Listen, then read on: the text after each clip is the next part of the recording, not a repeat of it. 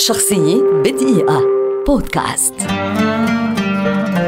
باروخ سبينوزا فيلسوف ومفكر هولندي ولد عام 1623 ويعد أحد أهم فلاسفة القرن السابع عشر. امتاز سبينوزا باستقامة أخلاقه وخط لنفسه نهجا فلسفيا يعتبر أن الخير الأسمى يكون في فرح المعرفة. وجد سبينوزا أن كل البشر يسعون وراء عدد من الأهداف الثروة والشهرة والمتعة معتقدين أن هذه الأشياء سوف تجلب لهم السعادة إلا أن سعيهم وراءها أو حصولهم عليها لم يوصلهم إلى تلك السعادة التي يتصورونها. ولا يجد سبينوزا من وسيلة توصل الإنسان إلى هذه الأهداف سوى العقل المستنير والتفكير القويم.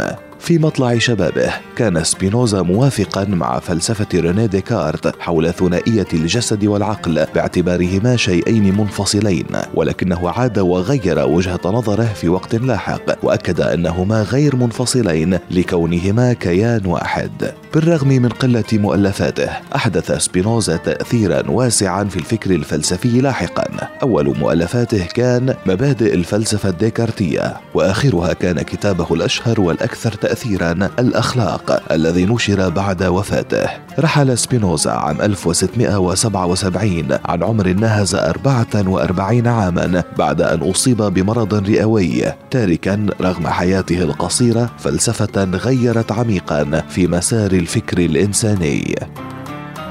شخصية بدقيقة. بودكاست.